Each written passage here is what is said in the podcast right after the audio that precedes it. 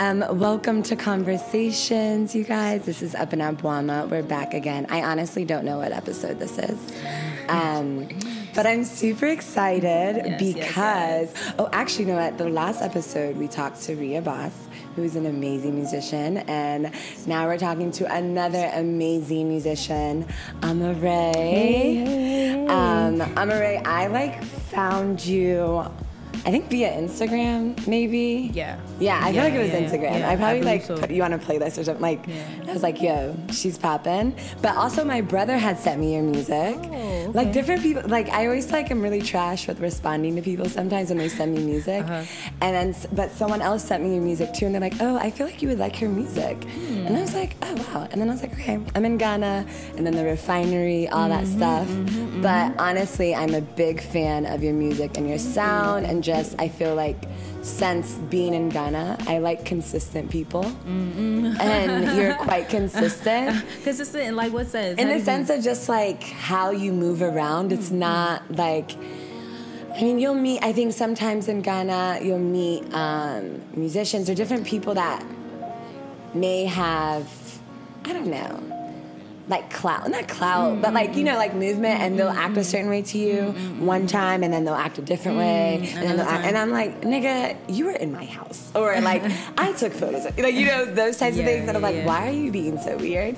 But I feel like you're consistent. Oh, thank you. I So it. I really enjoy that. If you don't know Amaarae, you might know the song Fluid. So that is her, like, you know, Rapid Fire. I mean, I could go on and on and on. But um, how are you? How are you doing today? I'm chilling, chilling. It's been a pretty chill week- weekend, actually. Had had a good time. Had a good Easter. Oh yeah, where did you stay in Accra or? I went to Kokrobite for like a day. I was supposed to stay overnight, but then they had lights out, so Ooh. we just came back. Yeah, they had lights out. There was no generator. Oh, no. Shit was hot, so we Okay. were just like, nah, gee, we have to make the move back. So yeah, so I now I've been home. realize how big Easter celebration was in Ghana. I'm from Me Kwahu. Oh, did you so go? I went to Kwahu. Oh, I see. And it was, um, might I say, a whole vibe. Wow. Like, uh, like I was like, wow, Ghanaian. So also, I was like, it makes sense. Like my parents, I haven't seen my parents in like seven months, and they came. Mm. Oh, that's nice. Yeah. So like, and they Wow. always do Kwahu and Easter. I see. Right? Isn't that a long time? I know that's a minute. That's a yeah. minute. I was like, oh my god, I didn't.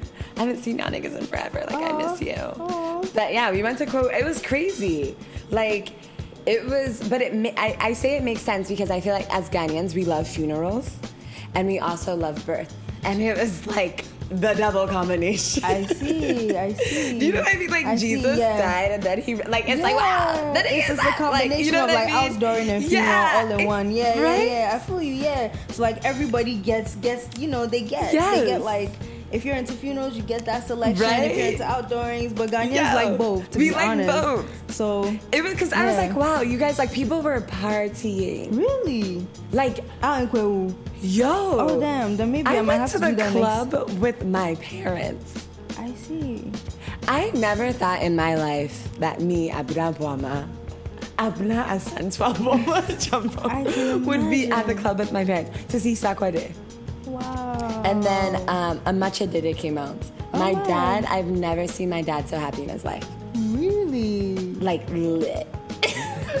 was he was he like hey he had something to drink? I mean, he had some wine, but my parents usually don't drink, and they, I feel like So we're they in the mountain. happy? Like, they Yo, were just they were, yeah, they, well, they, we sat down, and um, they're like, oh, you need to pay a minimum, and my mom's like, pay a what? And I was like, we're at the club, you guys. Like, this is what happens. And she's like, whatever. How what's the minimum? And I think it was like 200 or 300 cedis. And my dad like did some calculations in his head of what it is in dollars. He's like, whatever. I'm sitting down. Let's order wine. And then I don't drink. Mm. So they're like, wait, you don't drink? I was like, no, you guys. Oh my God. So he just brought a bottle of wine. And I danced a little bit. It was like huge. They had this huge club. Really? It's called Rock City. It's so nice. I oh. like saw my mom see a stripper. That was like very hard because they randomly had this pole. Like it's, I was like, why is she here? Like it was like a pole So there dancer. was a stripper? It was like a pole dancer. Like Like her So she didn't take out. any clothes off. No, she like her butt was out. her butt was out like how? Like she had a thong. And a bra? Yeah, like you know those little suits.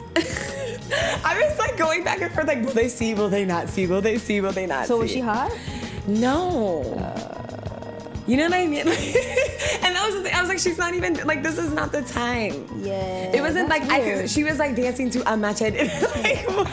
You know what I mean? Like it's just like no, this is not the time for this. And also it was like Kwahu at Easter, like uh, everyone's there. Like it wasn't abnormal to see my parents mm, there, mm. and it wasn't abnormal to see like my mm, group. Like and then outside, everyone's just like vibing. wildin'. Mm. And all my families from like both sides. So it was like the president was there, girl. The president was at the club. You're joking. I took a video. Cause mom, they're like, no videos allowed, no videos allowed. My mom was trying to take a video, and I was like, girl, I got you.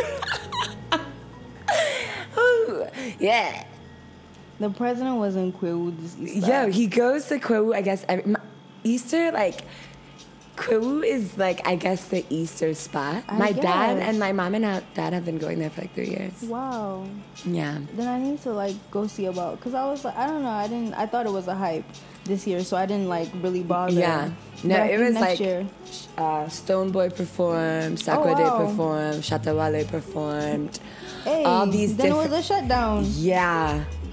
Mad. I like only want Ghanaians to know because I don't want it to become a touristy spot. Because they do the, you know, the paragliding. Yeah. And I saw so many white people, and I was like, That's what they're doing with December right now. Like oh it's just it's honestly becoming it's the not fun. Yeah, yeah. I wish like we would have kept that to ourselves, cause, or even with that, like I feel like tourism should be regulated. Like, yeah, something, it's something needs to do because it's like we're building not for the average Ghanaians. Um, and also, Ghanaians aren't really traveling, Mm-hmm, and I feel like the amount of energy that we're putting into um, outside tourism, maybe Mm-hmm. we should put into inside. I I complete. The thing is, like, we don't have enough infrastructure to contain all those people that come. Yeah. Like the roads aren't great and they're not wide enough, so it's always like traffic. here and there. Yeah. The clubs aren't big. There's not enough parking. Like they don't think about all this stuff, and I just feel like either they cut off the visa application thing at one point and you just can't come into the country after maybe we have uh, I know for real like No, after feel 20 it. to 50,000 people we just cannot Yeah. hold anymore I didn't even think about that, but I'm down for that. no, we need that because they do that in Bhutan. Oh, really? You can't, you can't go to Bhutan without an invitation from a citizen in Bhutan, and then you have to go through the visa process. Ooh, I, I Yeah. kind of like that. They regular and Bhutan. I don't. is- Even, where's Bhutan? First time, I'm learning so it's, many ne- things. it's near Nepal. Okay. It's near Nepal. Yeah. Is it a very small country? Yeah, it's a tiny country. Okay. Yeah, but it's it's it's a very beautiful country. My roommate in college was from Bhutan, Wow. and they have such a beautiful culture. Such a beautiful culture, and they preserve like their culture Yeah. in their country. Uh, We need to do that. Yeah, We're, trying to share our culture before we even learn and teach bro. each other our culture. And you know what's what's crazy is the same shit that's happening in Nigeria. Like people are hyped up because they feel like oh everybody's on the African wave. They're Yo. just trying to steal ideas and go back. Girl, okay, I mm, I have so much to say about that.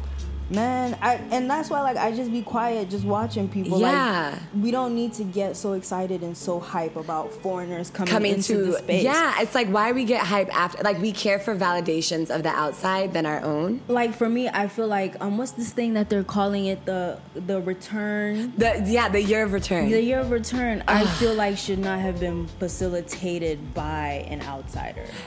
Or should not have been promoted by I'm an heavy. outsider. I am who breathing is- Who is actually actively like doing promo for this thing. Like I see promos on the internet. everywhere like cnn articles and i'm just like okay i think it's always there's this passive honesty in ghana where we don't want to talk about both sides of things and it's like yeah this is the place to come to obviously in different ways but it's like again what are we doing for our people like what are we actually do like you we're building these new infrastructures that literally the average Ghanaian cannot live in. Yeah. Even like half of the like you have to be making a certain level of money to Yeah, yeah, live a certain yeah, lifestyle yeah, yeah. that continues to be portrayed. Yeah, and the people that are portraying them too, like Naomi Campbell, like I it's just It's mind boggling. yeah, because be it's honest. like, okay, you're portraying this lifestyle, come to Ghana, spend all this money, do this, and then I go do charity for like three days and I'm like helping out and I'm Africa. Like I've been talking to my friend Ethel about it, and she just goes ham, and I'm just like been thinking about it a lot because I, it's. Mm, it's just it's just fitting in so much into capitalism in this like whole I mean, level. I think that that's exactly what's happening. And for me, I feel like uh, it's just I think that West Africans, because if you realize like the Eastern Africans are starting to fix up like a little bit in terms of just having more control over their country, Yes, more control yes. over who comes in there, more control over like what laws are enforced. But over here, we're always so happy to, To- welcome next man into our space without questioning their integrity or Yeah. really, you know, taking time to find out who they are, what they want, and what they're about. Yeah. And I feel like even like even like with like how the, all the celebrities came out here, I feel like everybody wanted to be next to them and do stuff for them. Oh and my I'm God. like, I'm like, why?" Nah, man. Like that's went- not what it's mm. about. Why are you guys so easy to give yourselves away and to give, you know, like your opportunities or share them? You don't know these people. you really don't. You know, Ghanaians are not protective over the country and the space, and I think sooner rather than later we're going to see you know this whole hype this buzz is going to die down. And then the real question is like what's next? Where do we go from Yeah. here?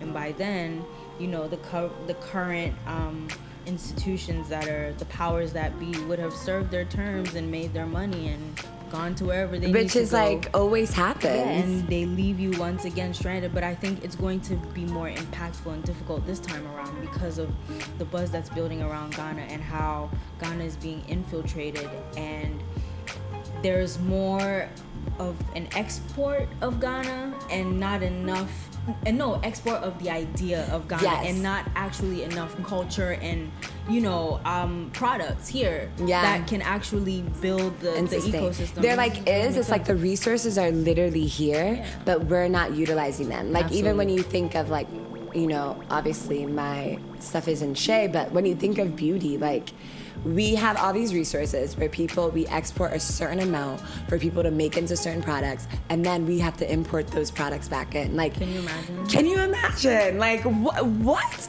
And then we, you know, like when I talked, like especially when we were doing all the the refinery stuff, like everyone was talking about how Shea they didn't like it, how they didn't want that, like how this, this, this, or you know, or we still grew up on these things, right? But then on some end something came mm. and was like no, and then we're learning it back again. And mm-hmm. I'm all for mm-hmm. relearning. It's mm-hmm. like all of us are relearning, but there's this sense where I even this weekend I was talking to my cousin. She has this beau- she has so long, beautiful hair, and it's permed out. And she was like looking at my hair. She's like, "Oh my goodness, like yours is all natural. I wanted to go all natural, but my mom won't let me." Hmm. I was like, "Wait, what?" I was like, "Girl, that's so much money though. You're even spending like even on that thing, like hmm. sense of it, and just like who is making your." I just feel like we need to be more intentional on how we move, and it's like we're quite careless. Mm, I don't think I don't think that it's ever going to happen though, or not You really? soon. Yeah, I think it can. I mean, I wanna, I wanna give hope. Like not optimistic, but Okay. the reason why I say I think it can, in the sense, maybe not. It's maybe it's gradually. I don't know. I It's- because it's government. Government. There's a lot of things that have to happen. Yeah, and the thing is like, do you trust Ghanaians to be responsible enough to facilitate those processes? I think if they have the experiences and they have the access that we have, we could. Because we're Ghanaians too. Like we've had different experiences and mm-hmm. access, and I think it's how, like generationally, like how people receive access. Like mm. right now, at the state of exactly where everything is at, mm. it's very hard to see that because mm. even when you look at education here, what people are being learned, like it's so you know, um, what's the word? Everything is like backwards and yeah stagnant. systematic it- but then again it's like in the states it's very systematic in different things where i'm like will we ever mm-hmm. like will niggas mm-hmm. ever actually like be free? Like like like globally. No, do you think so? Oh my god no? No. Do you think we have to like literally create well that's the thing when people are like we need to create our own land i'm like nigga we're in ghana like what the fuck No, uh, like what has to happen do, does everyone just need to like all of i don't know I mean, I feel like the idea of it is nice. yeah but it's not actually going to happen. Like, there's too many years of like you know, what is it, systemic or systematic, whatever Yeah. oppression, and just so many like doctrines that we've imbibed that we're some some people the majority of the people are not even ready to give up those Oh my. God, I know. so you know the enlightened or those that have access i think are still doing the work but then to educate the majority and it's just it's a lot it's a lot and when you think about also um like the the, the the powers like the United States, China, um, what, what's what are the other powers? Mm-hmm. Like UK. the UN, the U, the United Kingdom. They gain Mm-hmm. All the So colonizers. much. Exactly, they gain so much from our peril. Yes. They will be damned. I know are they literally see- kill us. Yeah, no, but they will be damned if are they are to like see blacks set themselves free. Like that's never gonna happen. Not on But their I watch. think- Are you guys joking? Like I personally accepted my fate. What it- what what do you think your fate is? Is that like I can try and I can, you know, gain as much access as possible. Yeah. And start to educate and better and free others that might not have had the opportunity. But to say like a All of us, worldwide, it's yeah. not gonna happen. I don't know if it'll happen in my lifetime. I don't think so. I don't. I don't think Mm, so. I don't think it's gonna happen in the next lifetime In the lifetime after that. I hope so. Because as much as we see this world as so old, like there's so much we don't know Yeah, where true. like you know what I mean? Because like I'm sure you know, and again, I always say this on every episode niggas is gender fluid, unless I'm talking about niggas. you know what I mean? You'll know in the notation. But I'm just talking about, like, I feel like if we go back, you know, like, I wonder BC time what niggas were saying back then versus now. like, you know, because it's like this world is, yes, it's, we're so old, but we're also like, Ghana, we just got our independence 50 years ago. Mm, like, what was happening pre colonization? We don't talk about that history Do we have that history? We do. Where? Girl, that history is through family. That history is written in different areas. I mean, I think people have to find it. I think we know how to access it? I think we do in different ways. I think people are. So I know in the sense of like, um, I know there's a group, First Creatives. They are. I don't know if I'm allowed to speak on them, but I am. First Creatives is an Ah. amazing production Mm-hmm. company in Ghana where they are literally recreating stories of the past of Ghanaian culture, like doing the actual research Mm. and all of that mm, mm, to like mm. actually show these stories, like even from Yaa Asantewaa, Mm. like the actual stories of who this woman was, everything. And it's there because it's like there's so much culture in Ghana in general. The thing is, it's according to. So it's like, who are we hearing it from? Who are we going to?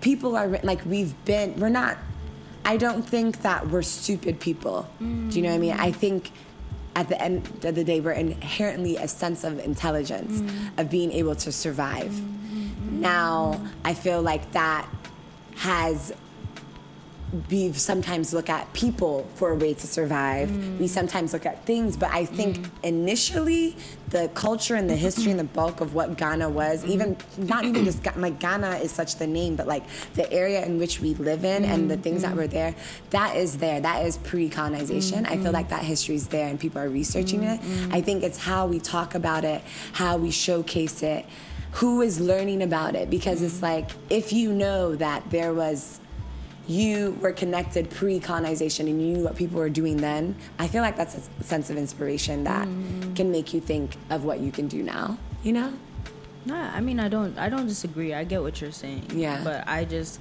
for me I feel like um even the the the the, the way that we are told to seek our history yes that's like you have to start from the source Yeah. like I, I went to i went to elementary school first in ghana and then in the states okay and there was a very fundamental difference between how we learned about our history and how we they learned about their how history. was it what was the big difference The big difference was nas- nas- nation comes first for Americans. yes And so everything that they do from when they're born, they're imbibed with you serve your country first. You have to learn about your country first. You know, they learn Yeah. about the roots of how America was built from like from kindergarten. yes but can i say instead of i would disagree i agree in everything you're saying i would just say to input that whiteness comes first it wasn't even nation comes first really it's Yeah. just like the basic of whiteness and like the sense of Agreed. like li- like dishonest ways of truth Agreed. um, Yeah. dishonest ways of truth to you. Yes. But like Or- raising kids and teaching them that history, that's what they know and what they believe. No, and what oh, yeah. told. It's so I mean? problematic. No, no, absolutely. But But it was nation for it was still a sense of like we are America. We're teaching this history that you come from. You feel a sense of connection, and that's why it's so. I think it's so hard for Black people to unlearn certain things because Yeah, like absolutely. you're like, yeah, this was me. Yeah, we got free, and like I don't want to hear all the other shit that continues. That you know what I mean? and that's not really that's like even um the slave trade is not the essence of true black history No, not like, at all. people people like the mayans and the egyptians and the mathematicians and the architects and the Yes. the, the artisans Yes. Mm-hmm. um also the the practitioners the, the like the herbs the medicines Yes. all of that you know And that's not being is- taught. that is that is actually our true culture and we don't know that like don't. black people are born to understand their surroundings and True. as a result build and learn yes. and expand right but what we have now what we have allowed to happen to us or what has happened to us i mean not it's such a It's tricky a lot, thing yeah. What has happened in the past to us, like in general, Yeah. and now, and continue the systems that have been created, all that, everything. is that they realize our strengths and just turn them against us. Yes. So now black people don't build for themselves; they build and they they they create for others. yeah. Think and, it, and then it. it's hard, and then you know what happens. And obviously, we're not generalizing up, but we're saying like in the sense of what is going on. Mm-hmm. But then what happens is what's so crazy is that when black people start to build for themselves, it's questioned. yeah, absolutely. It's and it's question. questioned not only by whites but no, blacks it's questioned too. by black people. Like, Yeah. I- how many people have came up to me about Hanahana? Like, so, um, you know, how do you feel though about, like, is it just for black women? and I'm like, well, you know, we literally say to you guys. When we make our products, we think of black women first Right, right, because I made the products and I made it for myself. Right. And lucky for me, I'm a black woman, Right, so I'm gonna continue to think about that Right. Anyone can use my i will take white people's money Right, i say that so yes please the product is for everyone Right. but who you will see represented is who Yeah, you're making yeah. it for and thinking about Right. right, away Right. lucky for you that doesn't mean the same thing as when white people are making things Right, right. white people intentionally make things for white people and not think about us at all i'm telling Do you, you i'm making things for black people What blew my mind, and I was telling like my friend about it. yeah Um, I saw on Twitter this man had a band-aid Yes, that matched the- his skin color. for the And, first time Yo, I, I like um Elia's like in medical shit. So Yeah. I was like I was like, Have you ever seen those before? Like, is that possible? Girl. And she was like, Yeah, they've been around and I'm like it's weird. I've never seen that. Never. And it was like the tiniest thing, but it was so touching to me. And then I realized, even like the simplest thing as a band Band-Aid. What is a band-aid supposed to do? It's supposed to look like your skin. And yet it's still like it's so and it's like, wow, you guys get upset because I literally continue to have black women on the pictures and showcase stories about it. But y'all niggas ain't upset about a band-aid. Yeah. It doesn't even look like your skin. No, you no, but clear shit, everything. They like don't. They don't. It's not because it's not. It's imbibed in you. Yeah. When you grow up and like you get cuts and bruises and scrapes at school, you have the the cream. I didn't even know there were band aids. But I didn't know that band aids were meant for skin color. Really? Until until that moment, I was like, hold Really? on. So. They actually make band-aids for whites and they Yes. used it on blacks this entire time. Yeah, and then they're like, okay, you know what? Let's not make it your skin color. Let's just make it invisible. But do you understand how much of even like a tiny sort of um what's the word for it? Like when uh Like when- mindset or No, like when you uh subconscious. Okay, like yes, how yes. tiny That that girl. little thing is. And those are like little little Yes, but it's like, ev- things yes. that have built It's like microaggressions. Yeah. We could go on and on. yeah. We so- haven't even got to the topic of Yeah, discussion. I, I know.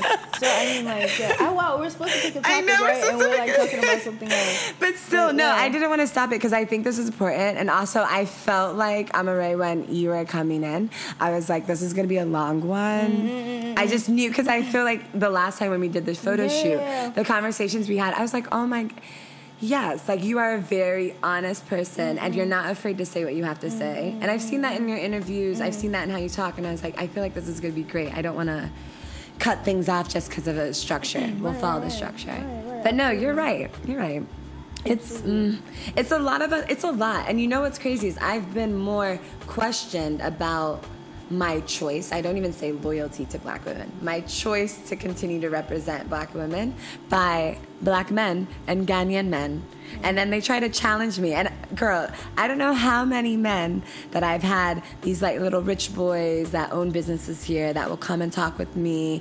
in my like, and then they'll try to like challenge me as with my business from um, why am I raising this much money? Oh, it's too much money, or like why um, women you're representing? Da da da da da da. And every time I'm very calm and I just because I know I'm right. Like it's not it's not even like a thing of like oh my god I'm shivering in my boots because I'm literally looking at you like I have patience right now to explain to you hmm. why you're challenging and things make no sense because. Hmm. I would never challenge you about your music and mm. how you make it and why. Mm. Are you sure you should do this? Because you're a mm. musician. You've studied that. You made the conscious. You've made all the choices to be what you're doing and put in that work ethic. And you show me that. And when I tell you this is my business and da da da da, and you question me like, oh, so did you know that you can go to Tamale to like get Shea? I'm like, wait a minute, uh, no, I, think- never knew. Let- let us- let oh us my not god, start. like, you, and you know what happens every time after? I get an email or I get a text message that's like, you know, I just, it, ah, I, I want to apologize if I came. You're so intelligent and da da da da da, and you know, I, I, it's happened to multiple, and I know they'll listen to this too, because I don't give a fuck, because it's like, and I always go back, like, some guy was like, this is just how I, I am as a person. I just like to challenge people, and I'm like, so you like to argue about dumb shit and be proven wrong, like, Let us not start about just Ghanaian men. And Girl. I think, first of all, their trepidation when it comes to intelligent women. That's one. That's the first. And then the second, like women that I think are able to think for themselves and do for themselves. Yes. I think that is their biggest pet peeve in the world, not being needed or not having their opinions or thoughts regarded. Yeah, and it's like they're, them needed in the way they feel like they should be needed. Yeah, exactly. And it's like, nigga, I need you in other ways. Like, okay, like, we, you know, like, don't know. I mean, that's like you know, that's a whole other, story for the other day. Okay, girl, I like, need it- to but it's use just- the bathroom. Okay, so I'm gonna, gonna- I'm gonna gonna pass it to Ellie. You guys, we're just we're just chilling, relaxing. Ellie,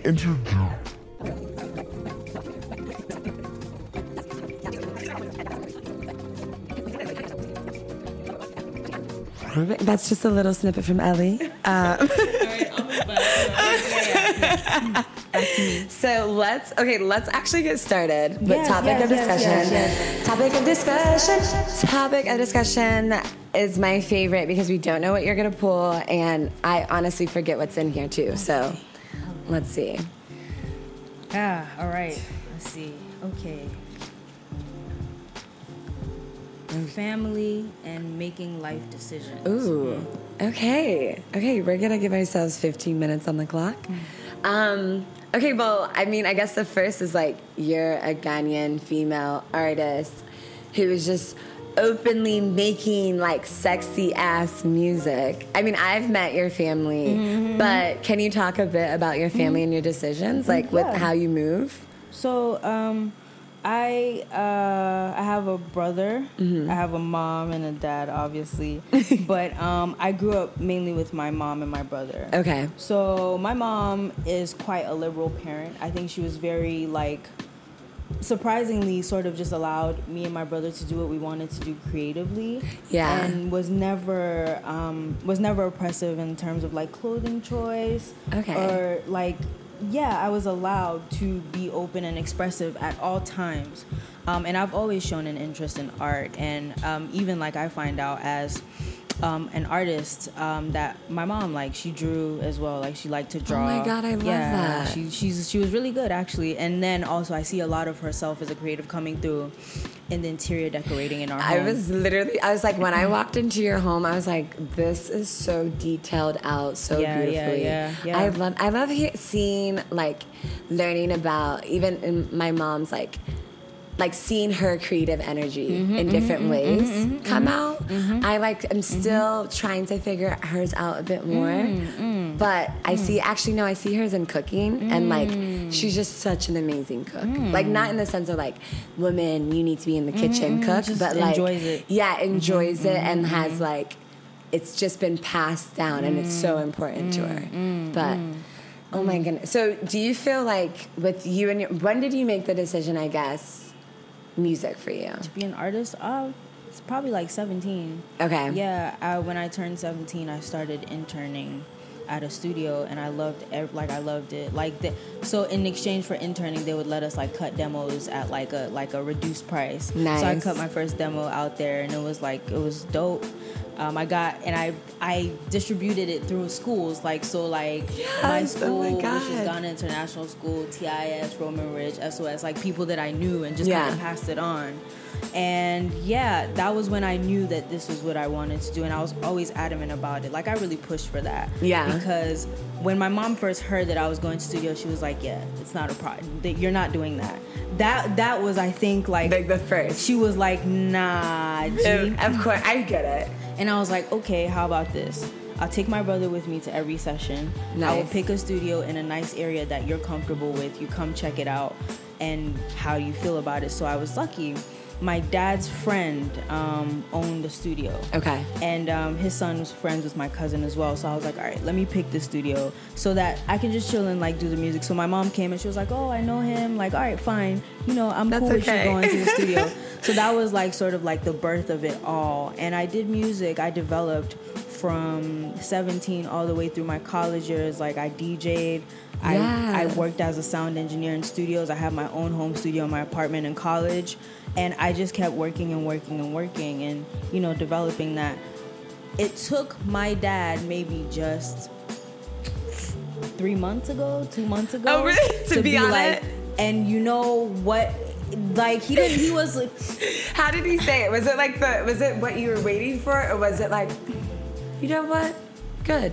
no. What happened was, I think Mm-hmm. a family member was sending him stuff that I was doing. So I dropped a music video. Um, I was in the New York Times. Mm-hmm. I was on BBC, and he was like, "Oh, oh." So you're not like one. You don't want to be one of these local artists. Like Mm-hmm. you're trying to do some international shit. And I was like, "Bro, I've been telling you this. You ain't like, listening. no, like I, the first time my dad asked me about like my music, I told him I was like, I have a business plan that I'm trying to like execute. I have my one year plan, my two year plan, my five year plan, and ev- so far everything is going according to plan. Like when I was telling him about making the move to England, like I was like, yeah, this is what I want to do. This is how I think it's gonna serve me. And he didn't take me seriously until girl. I went there, did like a bunch of stuff out there. Came back, um, the boiler room, shot the documentary, and I asked him if he would be in it. I and saw I think, him. yeah, that was. I think that was like a really proud moment for him. He was like, "Oh, my child is actually like not a joke. Like, you know what I mean?" He was like, "Oh shit, so you do this for real?" And I think it was, you know, like typical African like I, parent mindset. I feel you. My parents, I think, just did the same like this weekend. yeah, yeah, yeah, yeah, yeah. No, like they believe in me, but I feel like I swayed my parents in like a different way. Mm. I was like really on the sciencey, like I've always been a smart person. Mm. Shout out to me. Um, just no, but like I was like from a kid, like neurosurgeon is the way to go. Mm, Like I, I mean, I got my math. I was a teacher. I did all those things. Oh. Yeah, because I taught algebra and like studied psych and math and like got my ma- like my master's is in counseling psychology. So, but as I was doing all those things, I was doing Hanahana and like modeling or like all those mm-hmm. stuff. And so mm-hmm. they would get peaks of it and they'll like just get angry. Mm-hmm. Like they'd be like, okay, and then like your body, like, and it, that still happens. But it's like now I think they're at this point. They're like, okay, wow, like you do. Like they went to a talk I did at a college, and they're like, wow, you got paid to do that, or like, oh wow, like Hanahana is in magazines now.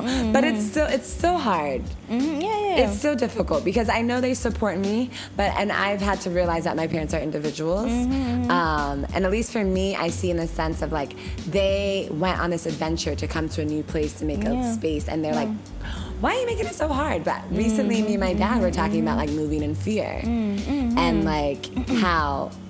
I think in the past three years, I like three years ago, I decided I am no longer going to move in fear, Mm-hmm, like in anything that I do. Like if I'm scared of it, I will do it. Like in that sense. Mm-hmm, Absolutely. Um, and he just he got it. He was like, he's like, yeah. He's like, if I didn't, if I would have moved in fear, I would have never even went to the states. And I was like, yeah, nigga, I'm trying to try to tell you. No, like no, I'm trying to try to tell you, but yeah, it's like it's. I I really enjoy hearing and also seeing the development of young creative Mm-hmm, Africans and their parents. Mm-hmm. Sometimes it does always come with stardom or success Mm-hmm. in their eye till they mm-hmm. like. That's the sad part. I think it's like until someone else Yeah, validates yeah, yeah, it, yeah. They don't get and it then they don't they get, get it. And. I'm like, come on, G, like mm-hmm. validate me first. Like I want to be like my mom always knew. like you know what I mean? But we all Yeah, have our ways. It takes yeah, it takes time. It takes time, I think, and I think for them, it's more of a concern about you know, creative careers. Maybe in their time didn't pay as much. Or Exactly. You know, they weren't seen as viable jobs. You know, Yeah. but I think as we are developing as you know as a nation and just as individuals within like a community we start to see the importance of creatives and the importance Mm-hmm. of how they tell our stories Yeah. and also like how much of a valued export they can be like James Barnor being an Yes. example i mean looking at you know all of these pictures i'm like wow so there was someone around that time to document, Document, exactly. and that is so important and it's like now like how we have you know our photographers that are low-key documenting what is happening Exactly. and when 20 years from now when we are talking about it when we're talking about you know the whole african renaissance which is what i think we're in the middle of right Mm-hmm. now there are images to support Yeah. those claims you know Yeah. there are images memories that those that come after us can pull from Yeah. because like i wouldn't i wouldn't like i wouldn't be me without magazines like vibe source double xl uh, but also vogue also vanity fair also harper's bazaar you know what i mean ebony essence like at the peak of my youth that was where i got my history from Yeah. that was how i knew what was happening But did you see people like you? Did you feel like you were seeing so yourselves Vibe- and everything? Vibe is black. yeah, no, I mean like in in all those like in everything where there are certain things you sorted out more versus others. How do you mean? Like, I feel like the ones you named in the beginning Mm-hmm. were like, yes, I see that, and in the other ones too, I see it too. Mm-hmm. But did you see yourself reflected in Vogue? No. Like when No. you were taking those pieces no. from it? I think for me, for the Vogue, Vanity Fair, Harper's Bazaar, I think it was much less about who was represented. Yes. But like the imagery. Yes, what that's what I was gonna- yeah. Like. I didn't know how much I was stimulated by visuals until I grew up, and I was like, "Oh damn, Annie Leibovitz was a really fire photographer. Yeah. Patrick Demarchelier was a really fire photographer, you know, or Sally Mann. Like, Yeah. I see how they informed my visual narrative and my Yes. visual landscape. Yeah. And it even comes down to like music videos and music video directors Yes, and yes. you know, like just film directors in general. Like um what's this what's this it's called American something with with Kevin Spacey. Oh Um, wait, American Psycho? No, that's I not don't it. know. American Psycho is somebody That's else. I another one. Amer- Beauty, American Beauty, I think, or something. Yes, yes, yes, yes, yes. I know- I know that one, yes. the the the cinematography in like you know films like that. it- you don't understand as, as a child how they're informing how you're going to look at the world Mm-hmm. and how you want to see the world creatively, but they do. You know what I mean? And That's like, yeah, that's so yeah. true. Yeah. Because my favorite types of films are very docu style films or Mm. like storytelling. Like I, I don't know. I always say my favorite film is Matilda and Juice, and I know they're very separate. Mm. Yeah, but the that's weird. story it's about the. It's super weird. That's, that's like they're two on two different. yeah, they're the literally two different stories. No, but Matilda is no, an amazing movie. it's an though. amazing movie, and so is Juice because the reason why it is, follows a certain level of a story that's Mm-hmm. super personal, and it continues to showcase ah, whatever. Let's. I should, maybe I should write a little thing between Juice and mm. Matilda. But mm. I feel like it focuses on the character involvement and their involvement with others mm-hmm. and how it affects mm-hmm. every time. Mm-hmm. Like, and I know a lot of movies do that, but like when you think of the girl Matilda, like how she grew with her different friends, how her parents, how whatever. Yeah, Miss Honey. Miss Yeah, Miss Honey, like Principal everyone. Yeah, yeah. And she still was herself. Or in Juice, I always forget the main character's name. Wait, that's the one with Tupac. Yeah, with it, right? Tupac. You see how he moves in context Yeah. to every character. yeah, yeah, but the main guy, the one that's like, um, Is that was that Omar Epps' character? I don't yes, remember. yes, yes. I think But it was Omar Epps. name. Yeah, I don't remember his name, but he was when he's like, "You got the juice now" at the Mm, end. Mm, mm, mm, but like those type of stories, literally, I think about how I move in documenting artists or like in the, like the studio mm-hmm. sessions you're doing, like just or talking to people. Mm-hmm. I'm just really always interested in how they connect with others mm-hmm. and like how they move with other people, how that informs themselves, like. Yeah, you're. Yeah. Oh my gosh, so many. I'm just looking, thinking now Yeah, back to like the visuals that, as a child, I really, really enjoyed. And there's a reason like they inspire you, or there's Yeah. a reason certain types of storytellers or certain types of Yes. storytelling is like you know so influential to artists. Like for me, a lot of the times when I'm approaching visuals or even music, like I think back to the times I was happiest as a kid and Yeah. what like music was influencing me at that time. Yeah. You know, and like how to recapture that energy, whether it's through visuals or through sound. And I think that being able to take that experience and then put it into something new now creates a new experience for someone who listens to you and looks at you and Yeah. you know that becomes something completely different And So i think true. Um, tupac said it best like he was like he might not be the one to change the world but he will definitely be he might spark the mind that will Oh yeah. you know and i think Yeah. that each of us are like that like we are actually individually changing the world in our own ways but in our path we're also leaving minds that we spark And Like, yeah. you know, like you affect people negatively and positively, but those experiences are meant for them to be built in a certain way for a certain experience. That certain so path, true. For a reason. So yeah, I think we're all changing the world. You know, Yeah. I- as corny as it may sound, it's actually No, but it's true. You Yeah. just might be harmful, or you might not be. Yeah. Like, you And- might be shit, or you might be the shit. No, But exactly. no, and I think that every single human being has been harmful and helpful before. Yes. You know,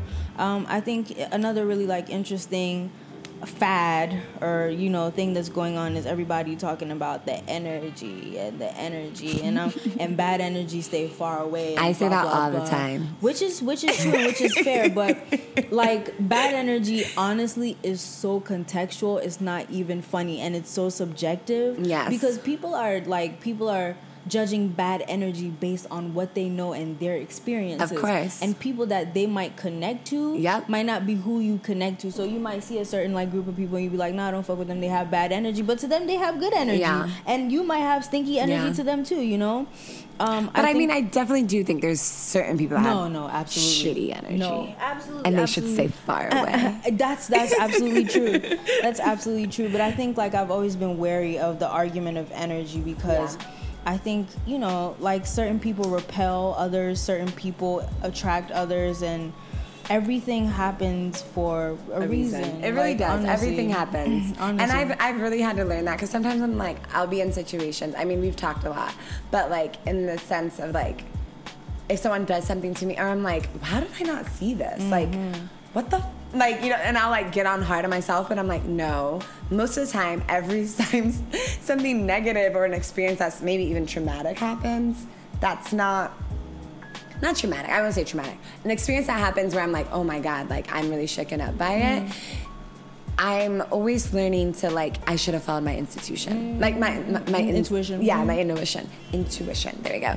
Intuition. Like especially with people, mm. like in that sense, when we're talking about like energies and people, mm. it's like every time it's like something else like shitty happens, I'm like, oh, girl, you should have just followed it. It's like it's in you. It was right there, but you just didn't. So I feel like it's always that lesson. Yeah, I think I was um I was thinking the other day like I have this thing, right? Where my my legs and my arms like they get these arthritic pains Okay. whenever it's about to rain or there's like an overcast, right? And my mom has it and my grandma has it. What? And I was, we were talking about this, right? And I was talking to Ellie about it, and I was saying, I think that our bodies know more about us and Yes. more about like our surroundings than we give them credit oh, for. Oh, yes. Because I found it sh- like literally it only happens when it's re- about to rain or when it's like overcast weather. I'm not joking. And I was like, my body doesn't have eyes. Like, how does it know? Like, what is The so? yeah. That means we have.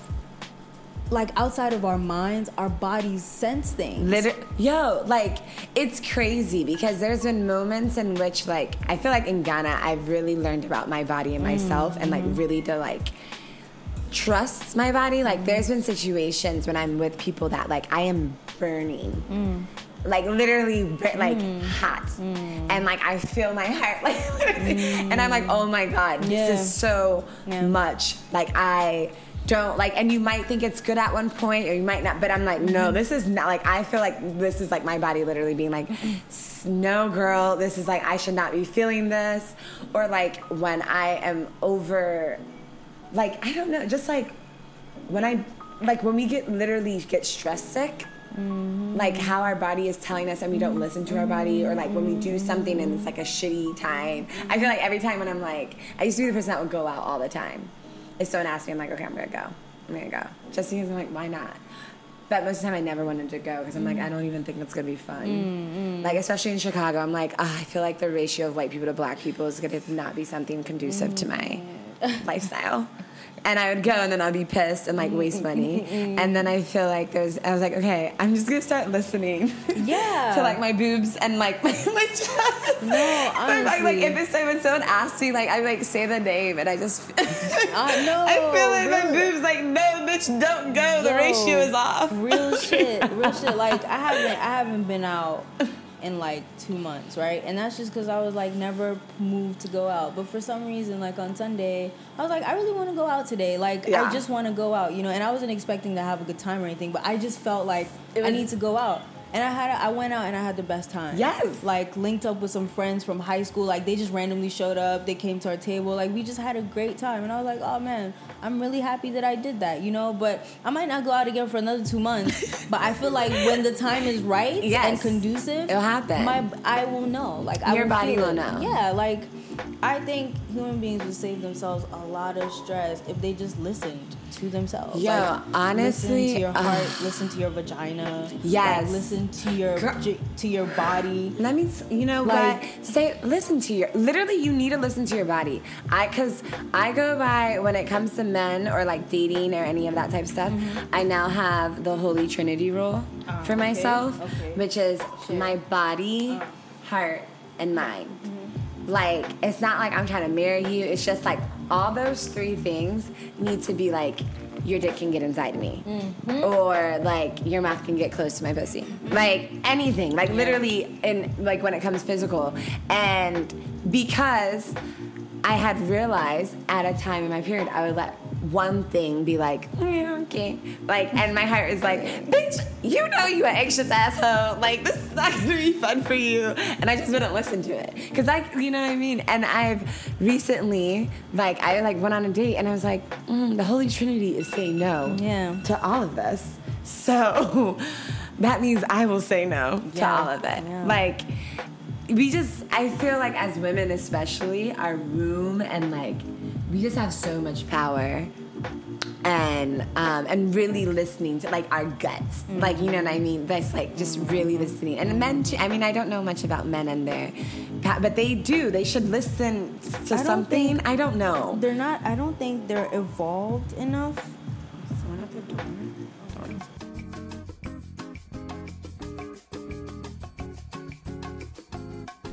Do that. Okay, so we're back. We finished topic of discussion. Yeah. Um, and now we're at three questions. So not one, not two, but three questions. I really hope these niggas don't lie. Like, you get to start off the energy Okay. Cool. of the three questions. All right. No problem. All right. So, my first question to you is, um, what has been your most interesting challenge as a human being? Okay. And once you've grown or overcome that challenge, how has that informed the way that you live your life moving forward? Okay, so I actually know this. Okay. um, I feel like my biggest challenge has to do with people's levels of honesty, Mm, like the reaction to it, their action to it. Um, and I'm not just speaking on like people lying, like like it's just about how we communicate, like mm. like dishonest communication. I think has been it's like a thing that causes me anxiety, like and it mm. connects to time, it connects to like just like movement. Mm-hmm. Um, and because I feel like I've also been like there's and also on the opposite side of the expectation mm. for a level of honesty if you don't feel comfortable. Um, and so, but I think though, I've learned that for someone to be honest with me, they literally need to be honest with themselves.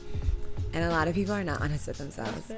So I can't have the expectation for honesty mm. just because I have decided to like mm. learn and be honest with myself to then be honest with you mm. in how I move. I can't have that expectation for other people. And I think once I realized that, it has really, it's still like, you know, still triggering when niggas be fucking up.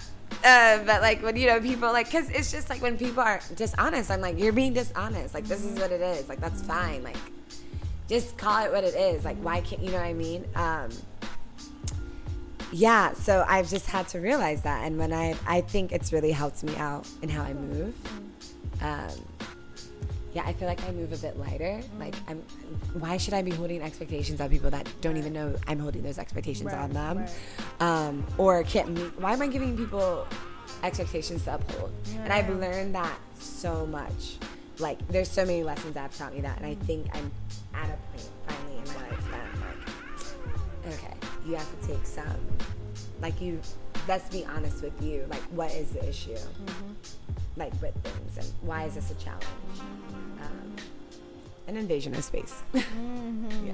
and i feel like that's what dishonest it like kind of like it goes you know what i mean? Like in so many ways if you trust someone and they like they disrespect you in a way that you're like that is dishonest and how you were supposed to move like and just yeah in so many ways like it's not just like a verbal level of dishonesty. It's like you know. So why are you even like i don't know. I can, can go off but yeah. Yeah that's a good question um okay oh i should have been thinking of one. You should have. i know okay i have okay well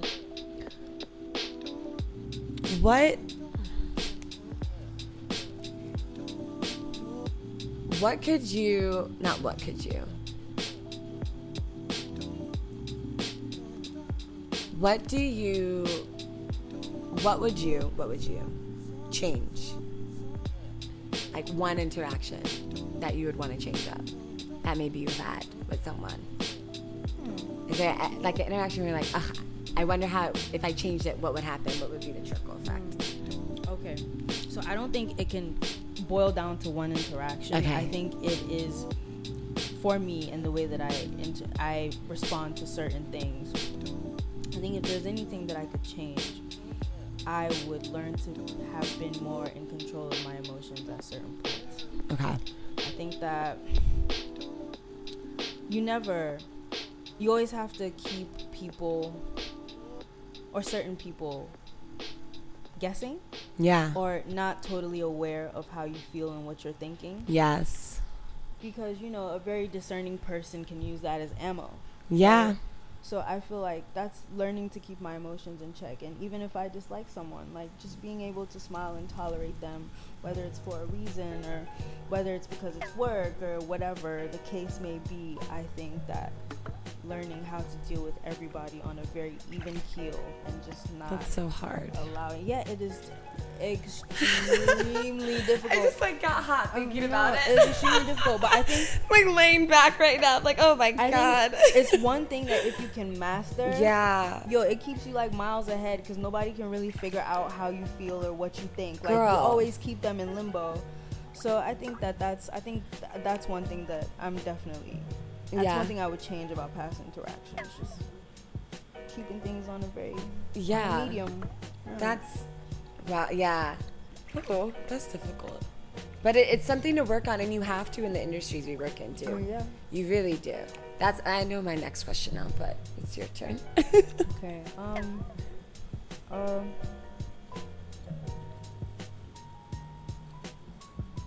top three life experiences and how each experience shaped you.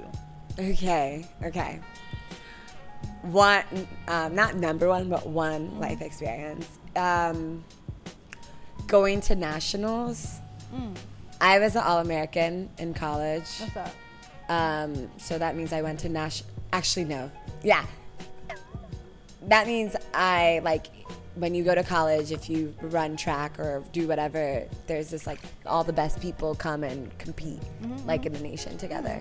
So I was like one of Oh, you those people. track? Yeah, I was a track sense. You have the person. body for it. Okay. Yeah, thanks. you know, been doing these spots for a minute. um, but um, so I was a high jumper. But actually, I'm gonna go back. It's not even that. Yeah, maybe it was, but I went to nationals a lot. But my first time going to the state championship, um, as a senior, I, I got number two in the state. Mm-hmm. That feeling, I like. That feeling is something that was the first spark of like a level of confidence mm-hmm. where I was like, yo, I know I've been this shit. Like, I know I've been good. And this was in high school. Like, but sometimes I don't allow myself to get to that point, mm, mm, right? Mm, and it's just like when you're a high jumper, it's only you. It's mm-hmm. mental. Mm-hmm, mm-hmm. It's you and the fucking pool, and you run and you jump over it. Like, and sometimes you know the height, you know what it is, but you get in your head. It's like literally the most mental. Like, it's such a mental sport mm-hmm. because you can jump something in tr- like in practice every time, but then it's like everyone is looking at you at this mm-hmm. whole stadium, this whole thing, and I think it was just so amazing because that day, not only did I get second place, but I got better. Like I mm. got a better height. I jumped mm-hmm. a height that I got in practice, and I jumped a height more in front of that whole level of crowd. Mm. So I think it wasn't about like it was about this thing of being able to do mm. Not only like amazing but do better than you did before mm-hmm. still with eyes on you and as an mm-hmm. anxious kid. Mm-hmm. Like like an inward anxious person where people didn't see it as but like me i was like bitch this is so difficult. Because everyone thinks you're not like this. It was just like oh my god yay you oh, you did good. Like it like wow. So that's one. Um and that a moment Top three. Top three. Okay, so that's definitely one. Oh my god, this is very difficult. that was the easy one. That's always been one of those moments where I'm like, wow. Um, there's been so many things. Okay. I think there was okay. Another moment has been a picture like I took these photos with my friend. This is like one of my best friends now, Dion mm-hmm. Ivory. She's like a really amazing photographer. Mm-hmm.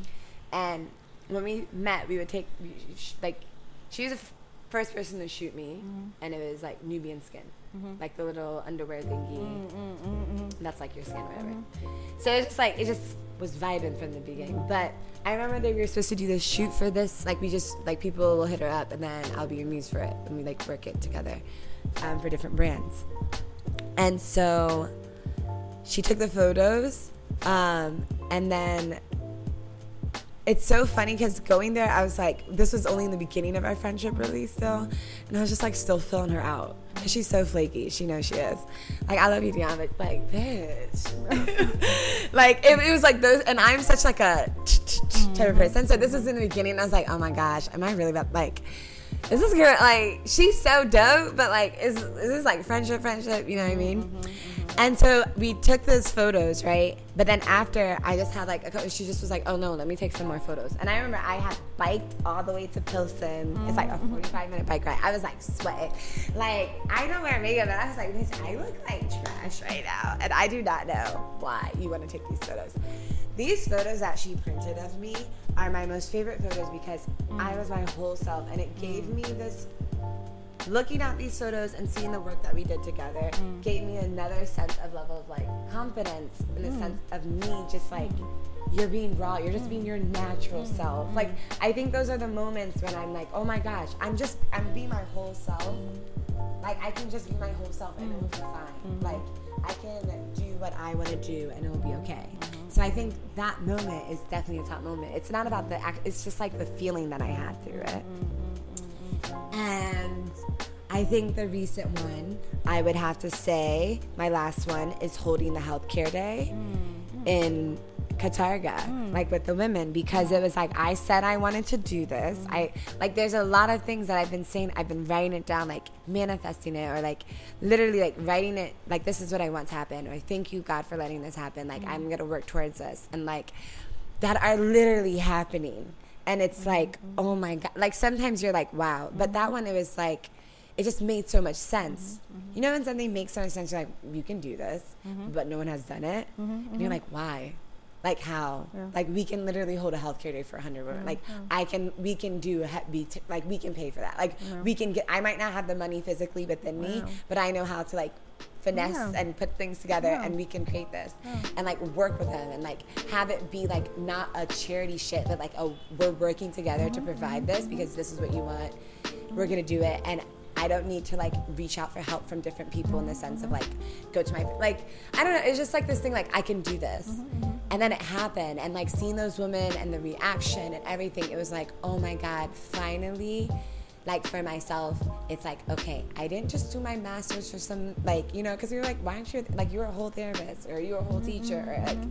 it was like yo, I told you guys I know I'm been building these blocks purposely mm-hmm. to be able to do more than just beauty. It's about like within and everything that you do and like. I can Right. connect all the things I've done Right, to this right, moment. So I think it was another moment where I was like, wow, like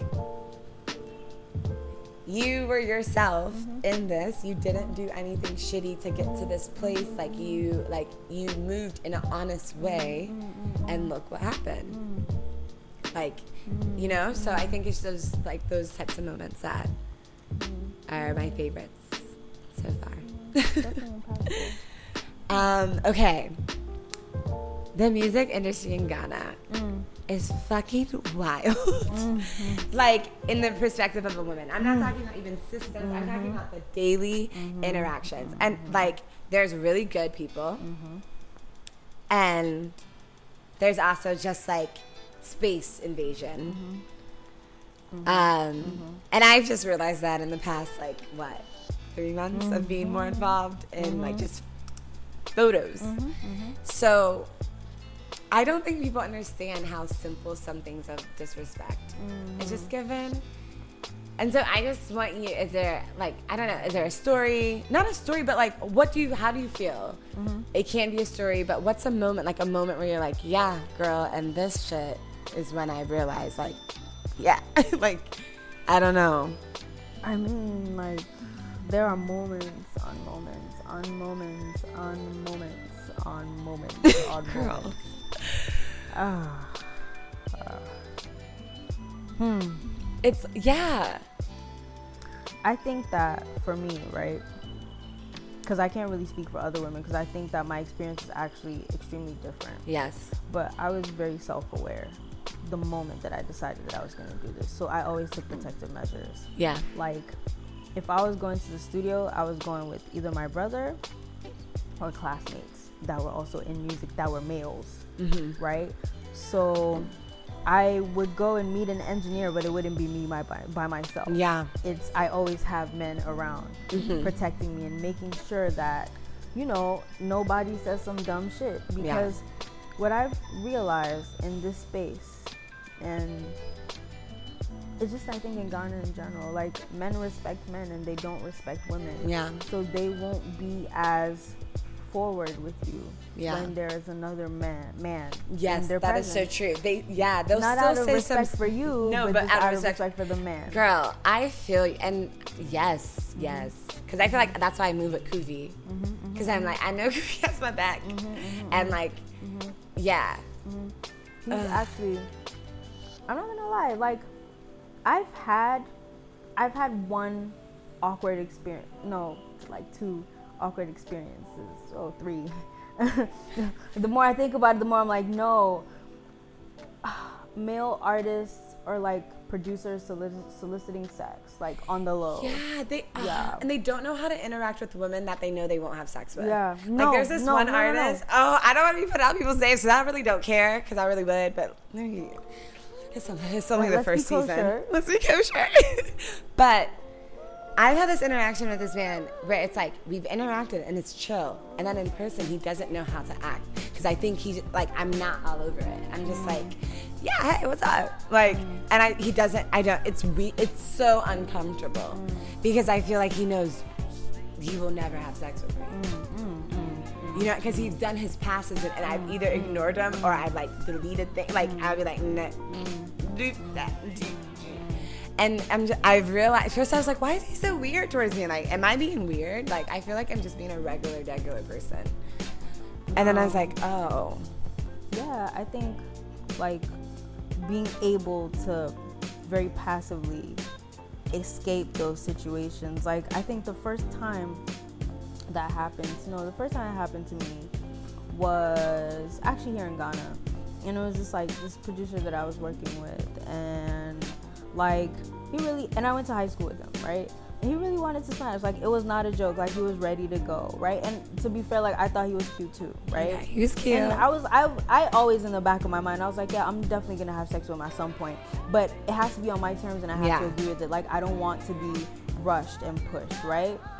So whatever, like we're working together, working together. He's nice at first, and then eventually he starts to like make those hints, whatever, right? So I was like, well, I was gonna do it anyway, so we might as well do it. So we did it. Okay, cool.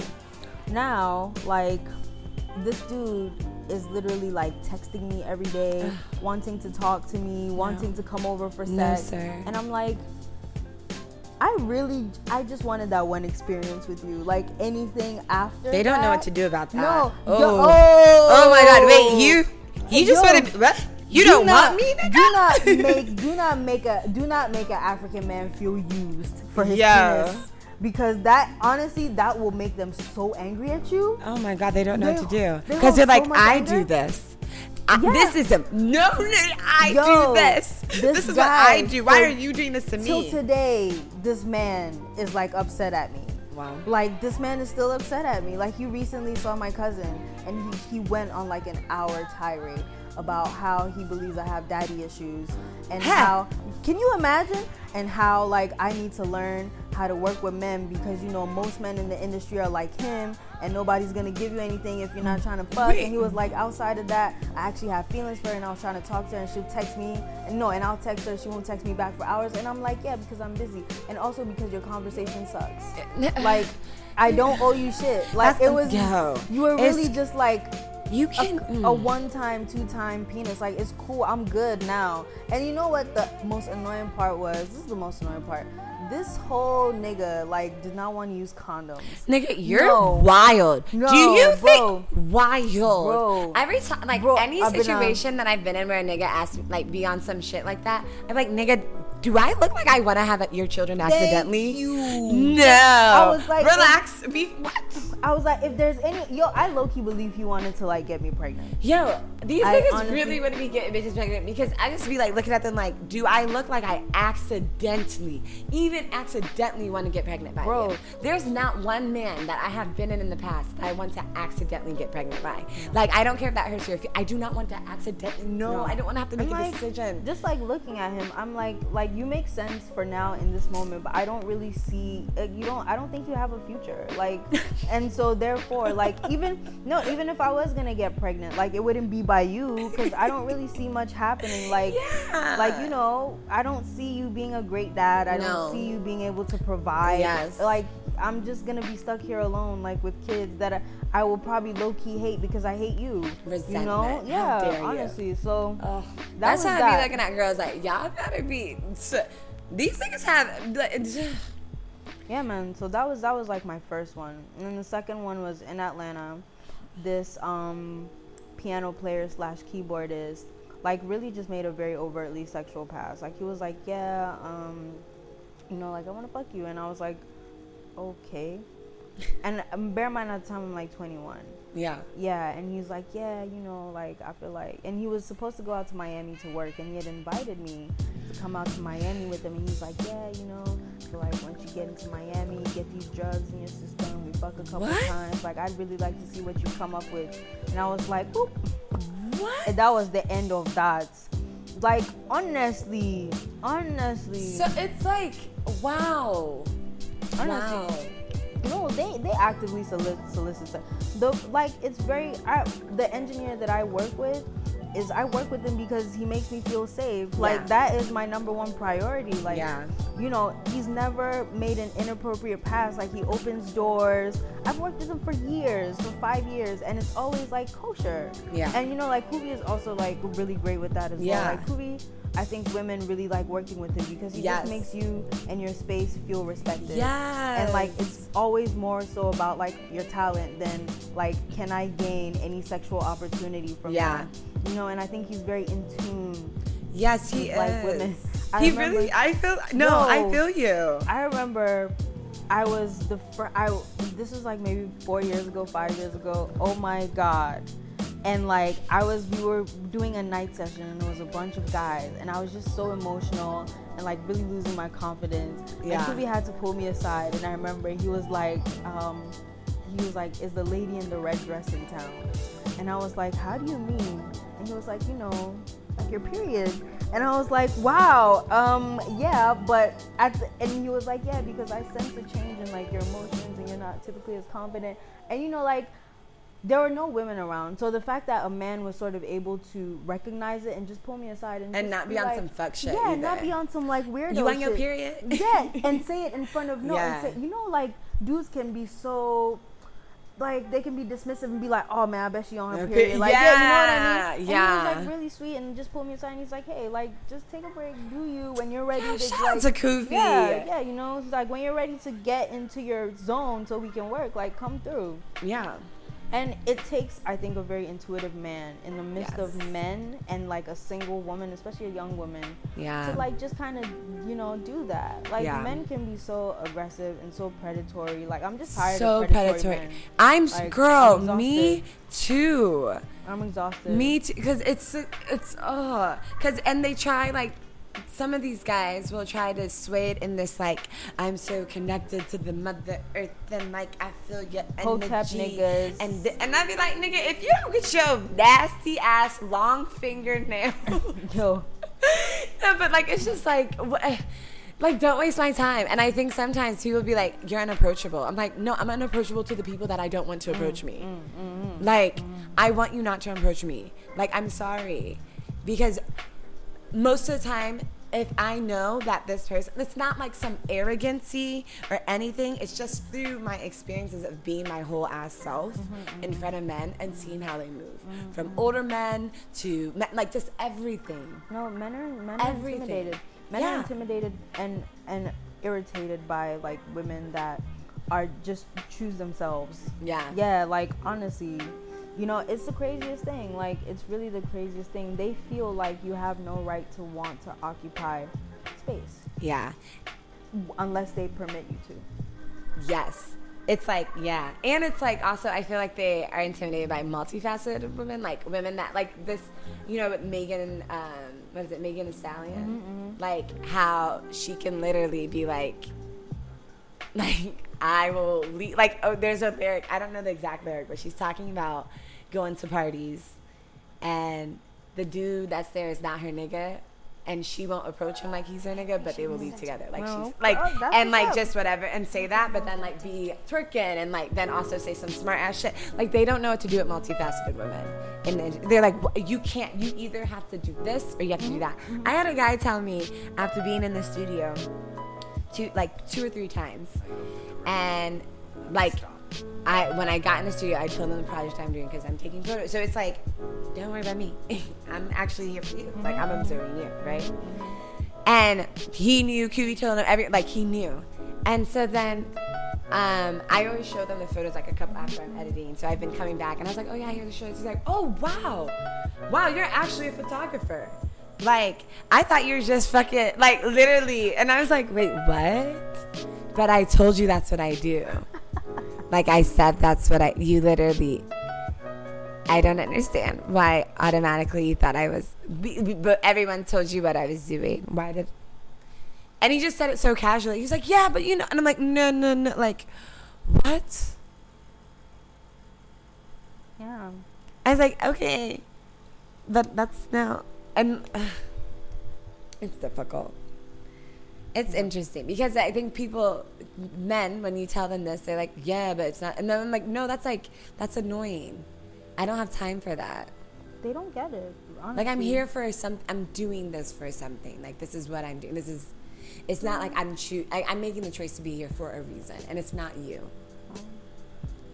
You know I, what I mean? I mean, I just think that it's they. It's not. It's not women being which.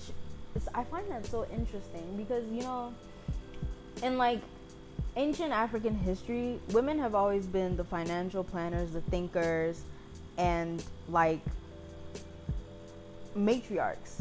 And men have just been like protectors. Yeah. You know, they're built for strength and they're meant to protect.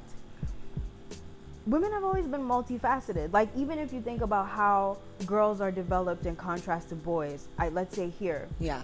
as a girl, you're taught to cook, you're taught to use your intuition, you're taught to think Yeah. for yourself and for your siblings.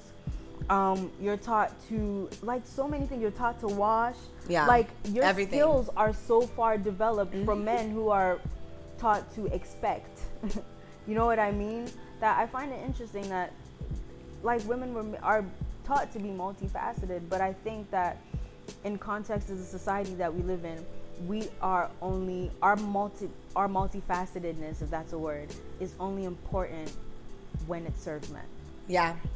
Yes. yeah, Like yeah. Mm-hmm. if you can like iron the shirt and you can make the coffee, you know, or the breakfast before church, before what like before work and or, like fuck all at the you same know time. you know yeah and if you if you're doing the if you're fucking if you're taking care of the kids you're doing laundry and you're at home obeying like his every his every order that's when it's like okay yeah you know Yeah. you know what i mean? but mean if you do that and you do it for yourself, though, it's like no. Like it's like once you say like I enjoy doing those types of things and being multifaceted and doing those things, and even doing it for my man or my partner or whoever I'm with, they're like, no, I want you to do it because I'm I, saying yeah do it do yeah. it, not because you say. I'm like, okay, whatever. It's hard. Niggas are trash. no men men are, men are i mean There's be- yeah. There's to be very fair, like in my industry, I've had fairly kosher experiences with men, but I think that like my energy is like quite. It's like it's dominating a little bit, so I'm not like I'm not easily intimidated by Yeah. men.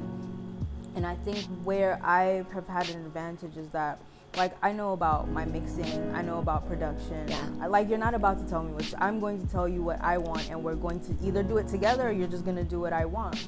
And for them, it's always a surprise when women come in and can actually talk to them about more than just oh I want to write this song and sing this song. Which Yeah. I mean that's no disrespect to anybody who just does that. And I feel like even that in and of itself needs to be respected yeah. but they have a whole different level of respect for you when you can speak their language you know what i mean and when you can do the things that they can do Mm-hmm. and then it's like oh man she's she's like she's about it like she's about Yeah. her business but i feel like women just need to be respected period like you know Period. what's crazy like men don't think about women to the point where like it even shows and like when they build studios they never build like bathrooms for women like or they never build like kosher bathrooms Yeah, they're like on. Yeah. Yeah, because they think about oh, it's mostly gonna be niggas coming through yeah, here. So it like, doesn't need to be like that. so the toilets are always trash. I always catch infections from like studio Ew. bathrooms. I, is that weird to say? Like, but it's big facts. Niggas I'm are so actually- disgusting. I'm building my first studio,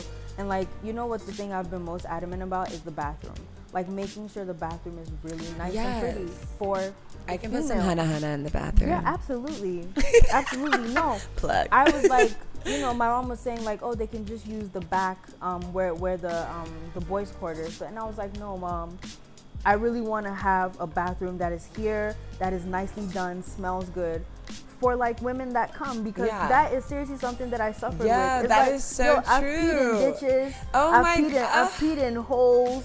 Like bro, I peed in the back of fucking hoods and ghettos. Like you have no fuck. I peed in darkness. Hey, hmm, hmm. I feel like you should just freestyle about all the things you've peed in. no, on some real.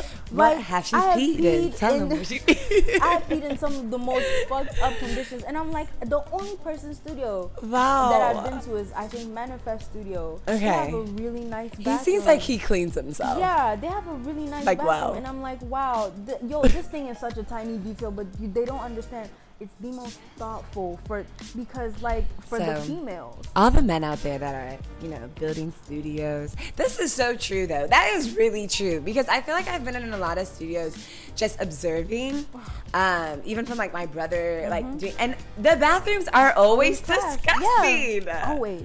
Oh my Always. And god! it's 'cause they don't think Y'all really women. don't think about us No. until it comes into songwriting and Yeah. you just singing out your games that you play. Yeah, Wow. That's that's. They never really think about that. oh So- my god! and it's always bothered me. I'm like, bro, this is something that should be thought about. Like, should be thought out. And men don't really think about that, you know? oh my gosh! I, wow. I've peed in some really unsavory conditions. It's not a joke.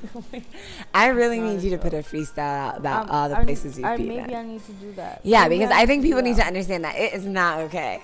It's not. And I Like- all the time. Like, every interview I have an opportunity, I'm like, yo, Y'all niggas need to clean y'all it need to fix up with the bathrooms. Like the my studio that I'm like working on, I'm think I'm thinking strictly about like being able to create a space for especially like young girls. Yeah. Like when I was like 17, 18 to Yeah. just come and use the facility. Yes. And to be comfortable and to just create without the pressures of like men. Yeah. Being there and being annoying.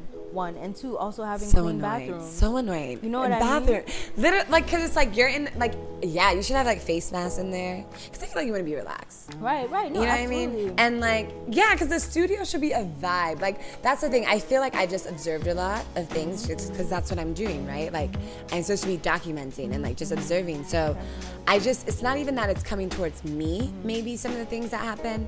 Because, uh, like you said, generally, I feel like I've had really good interactions. It's just the moments of things where I'm like, wow, why do you feel like you can exert this invasion of your space just because of who like just because. Like even if i'm and the thing is like i understand that we all learn about space differently and how whatever. But my issue is always when i tell you this is the space that i would like to have and you don't care. No, Abena, now hold on. Now think about like think about the fact that you're you, you have your own place. If you need to get around, you can pay for your transport. You're well traveled, right? Now think about the average girl or woman working in those spaces that doesn't have the resources and Yeah. the intel and the knowledge that you have, and think about how often they get violated. I know. That's exactly. That's why I'm like, and I see it all Yeah. the time. And, And that's the thing. Like I just see it like Yeah. from con everything. Like because I just feel like I'm gonna be like in the in the little cuts, Yeah. you know. And I'm just a watcher. So, and I'm just like, and I just see it, and of like just like how people move. Like even if it's like passing the blunt Yeah. to somebody, and I'd be like, y'all niggas see me, okay? Why are you acting like you know who even wrote it? Like what do you do? Like you know what I mean? Just like different things of like you do not see me, or even if I ask to be seen, you only see me in a certain way until it's just that way. Like it is, you know what I mean? And it's yeah, it's mm, it's crazy. Okay, do I ask the third question now? Yes, I think you asked the third question. Um, uh, top three favorite songs of all time, Oh my god. and okay. why? Okay. Of all time. Yeah, of all time. Top three favorite songs. Can I just say like of all time right now? Nah, like of all time, like in your in your life. Okay. Um. One of my, one of the top three, that I feel like when it plays, I'm like, it's such, it's so annoying that I feel this way, is the fabulous Antamia. Oh, so into you? Yes, That's because. I like listen to it, and you know, I listen to lyrics. I really do, Mm-hmm. and like. Sometimes you'll listen, um, even what's it, what's it called? Um, AJ, is it Aja, AJ Butter, whatever. Ajay Butler. Aja, Yeah. Ajebutter. Sorry, I say something wrong. And um, Baj had that song, Tum, um, Chumba or something like that. And it's like a really sweet, like little melody. Ah, yeah, But, I know what um, you're talking about. Yeah. and one of the things though, he says like, make like, I want you to be happy only if you're making me happy, or like you don't have to do something if whatever. And it's like those small things of like misogyny in most songs always get me because I'm like I love this, but then I can't sing along. Um, but I still love that song. But like I'm using that as a thing because in this song, I'm so into you. I feel like they don't. There's her part is just so sweet, and then like his part, like it's just like so sweet, and I'm like, wow, I don't ever want to ruin a song with a, any man. Like I will not play that song around any guy Why? unless I'm about to marry him. Why? Because it's like a sweet. I don't want them to know. I think it's. I don't know. Like I won't like enjoy that song with a guy. Mm. Because I feel like I always connect people with music and mm, moments and mm, those types of things. So I feel like that song is just such this like sweet little spot for me where I'm like, wow, I would love to be like into someone to the point that I would like those types of words. I would actually, if they said it, it wouldn't be corny. So I don't want some like corny nigga singing that shit. Ah. That's fair. That's You know what I mean? I just love that song. Um, fair. I love that song too, actually. Okay, let's see, let's see. I. Oh my god. I, that's, this is so hard. Second, you have two more. I know. Okay, um. Hmm. Okay, there's. there's this, um. It's, I don't even know, man. This is so difficult. There's this Destiny's Child song. Um, it's like the one when they're in like, it's like the oh my god, what's wow? This is so bad. I do. Oh Jesus Christ! Hold on, let me stop this.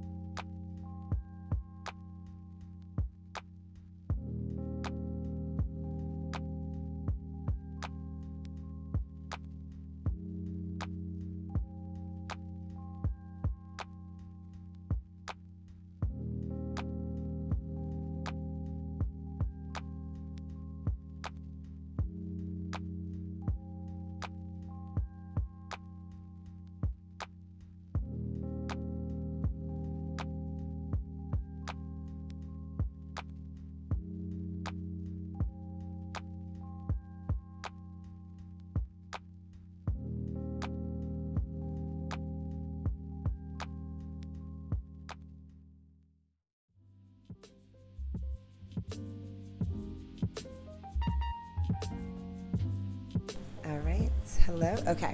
Perfect. So we have one question left for both of us. Um, yours is the go. It's your last one.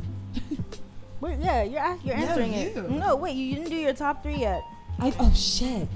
Okay, I was trying to get out of it. Okay, just do one more. Okay. Just top two. Yo, I honestly love "Party" by Beyonce. Like it's just Oh, that's so, a fire song. it's just like, and the, every rendition that she does is just fire. so yeah, it, yeah. And then I would have to say, hmm, the thing I don't know a lot of song names, but I just like when it comes on, I'm like, wow. Um, there's this one fella I. I don't know the name, but the beat every time it comes on, it makes me just want to move my body in a different way. And I don't know what song it is, but I just continuously hear it randomly in my life, mm. and I don't know the title. Mm. And I found it, and it's like on a playlist of mine, but I don't know the name. Mm, okay. But it's like, yeah, there's a video of me dancing to it, and I literally love it. And it's probably like some popular song, mm. but every time it plays, it makes me have this feeling in my body that's just like. Vibe. I like so much music. I can't. This is so difficult. Okay, I mean, fair. You gave us three. You gave us Yeah. three. Okay. So over to your question now. Okay. Um. Hmm. What? Speak into like. Can you speak into what you see happening in this year for you? Um, uh, I think, uh, well, have um, uh, two singles coming out, which I'm pretty excited about. Um, yeah, and then I'm just gonna be doing a lot of performances, especially in the UK. Um, probably come back here, do a couple. Probably go to Lagos, do a couple as well. And um, working on my next project, which has been challenging. As, Yeah. Uh, Is it like how's it? Cha- sorry, double question. How's it challenging? Like, is it like mind stuff or is it like what? Challenging. inspo? No, not ins. I have a ton of inspo. I think what's challenging is getting the idea that I have in my head into sound. Yeah. Yeah, and you know, like as an artist, like you work with produ- other producers too, so they have to be on the same like page. Yeah. and I think that is really it's really taking a lot of time. Mm-hmm. Which I mean, I have the patience for, but I just wish, you know, it, it would be a bit faster. Yeah. But outside of that, I think that it's because I'm very dedicated to creating whatever comes from me next has to be, you know, impactful. Yes. And it also has to represent, I think, or be a be an accurate um, representation of the things that made me feel when I was young and made me love music and made me want to get Love into that. music. I think that's what I'm really trying to communicate with my next project. Is Yeah. This was the shit that I loved when I was young, and this is, you know, how it's influenced me this time around. Yeah. know? Yeah. I love that. Yeah. Yeah. Yeah. That can that is that is a difficult, especially with I feel like you have to trust your producer, Mm-hmm. and that's what I've been really like. I think producers are so impactful because they literally set this foundation of the song, and like it's they set the vibe. They literally create the vibe. yeah. Right to and then they inspire you to create Yeah. a certain level of a vibe. And so like i can only imagine as an artist if you really know yourself and it seems like you know yourself not just as an artist but in general like you have to find a producer that gets it. Because you're like no that's not the sound that's not the sound. And i love it's been um, what's her name wavy I've seen her interact with Kuvi, and I love when she's like, no, like Kuvi will have something, and then she'll have some, and she's like, no, it's not it. And then when they, she's like, yes, instead of just being like, yeah, okay, that's cool, let me like do it. She's, and I've seen like, it's just so great to see artists have command and control, working with the producer, and then the producer being like, yes, like let's like let's bend it or try this or whatever. So that's a, definitely a relationship I, that that can be a struggle. Yeah, absolutely. Absolutely. And I think that I think for me it's also just always wanting things done on a higher level than I did before. Yeah. like that's my thing. Like, you know, I, I, I can listen to like a Michael Jackson record, I can listen to like even Justin Timberlake's last no, his Future Sex Love Songs. Yeah. Oh, Justified. yeah. Like I listen to, you know, what the Neptunes and what Timberland did. And I'm like, bro, I those things like they moved me, like they made me feel a certain way. And Yeah. I just want to be able to achieve that. But I think you have to work with people on a very high level Yes. to get there. And Yeah. that's my challenge. Is that's what I want, and I don't want to stop. Or I, I won't even put out. I don't even want to put out a project until I feel like this is accurately representing everything I see and I hear. Yeah. You know, and it's challenging. It's challenging. That is. Oh my god. Oh, being an artist would be so difficult. I feel like I would be not the best musician. The art. Why? Why do you say that? Because it's like, I mean, I'm learning to be. I'm decisive, but I'm indecisive sometimes. As I'm saying, I'm decisive. I'm like kind of decisive. Um, and I feel like you really have to. There's this. I don't know. It's like it's very personal. I mean, I guess I speak my personal things in a different way, but I feel like as an artist, like if I were to like put something out, like it has to be. It's so it's very personal. I feel like if you're really in tuned, you're sharing a part of yourself. Like even when I do these, I'm like, God, I don't even really want to share that, but like I'm having this conversation, so it's like it's personal. So I think with art, it's like your art, and then people just like be like, No, I don't fuck with your sound, or like. No, that's stupid. These some shit people be putting that. out. Yeah, you know what I mean. yeah, like, and then like, so it's nah, like you put it out, and it's like anyone can say. I mean, yeah, I guess that's any creative, but like with music, it's like I think it's a lot. Mm,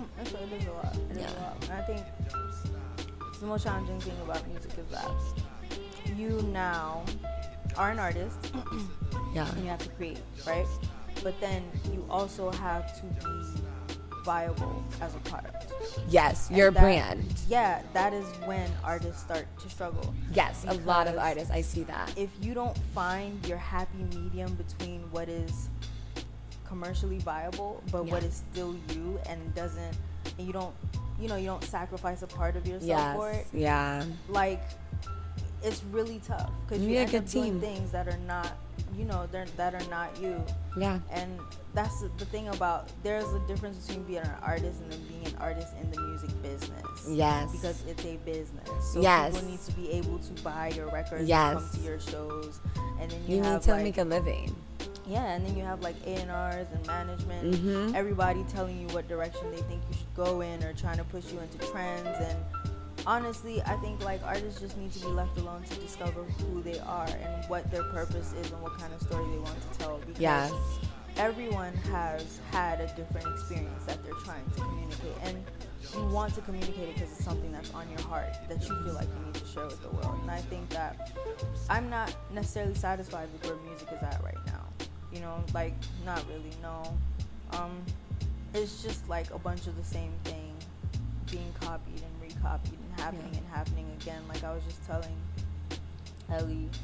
Like the playlists that I used to listen to, I don't even listen to them anymore because they're not being curated as well as they were two, three years ago. You know what I mean?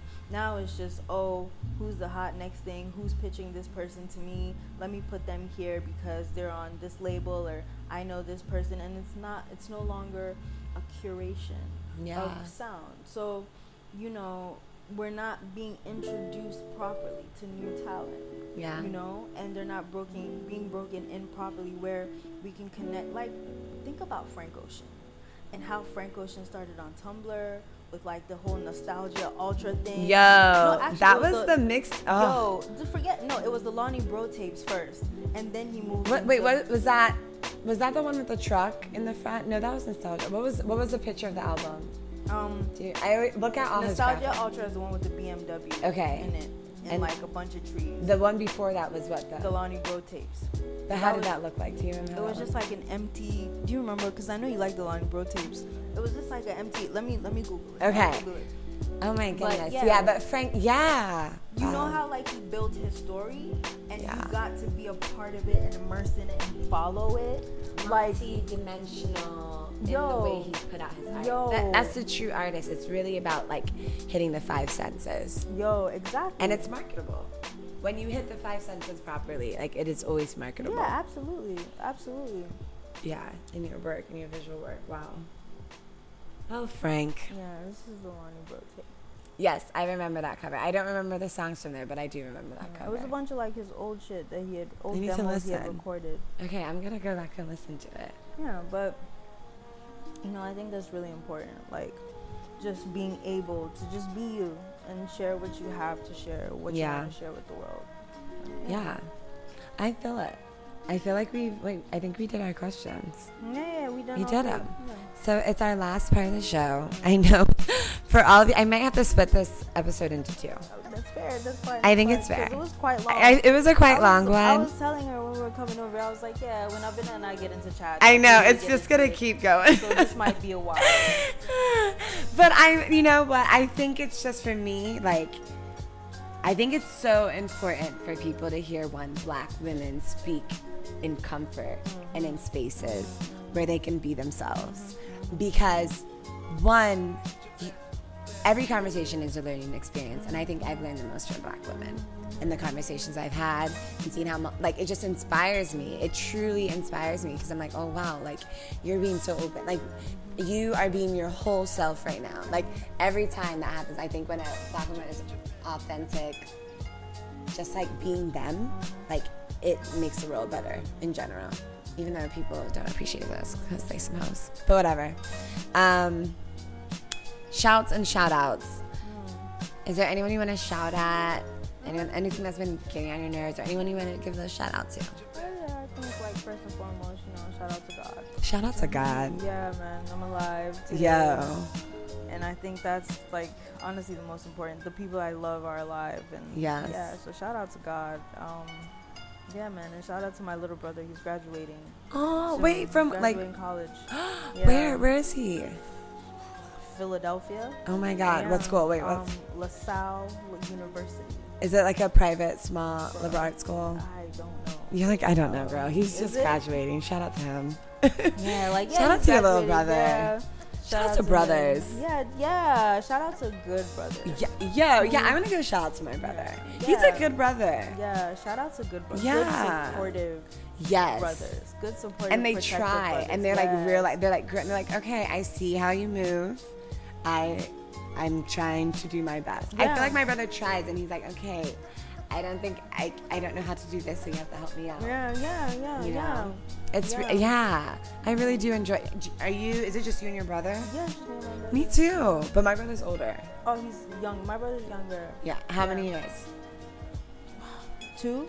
Like Okay, a- we a were literally we're two years too, Nice. but above.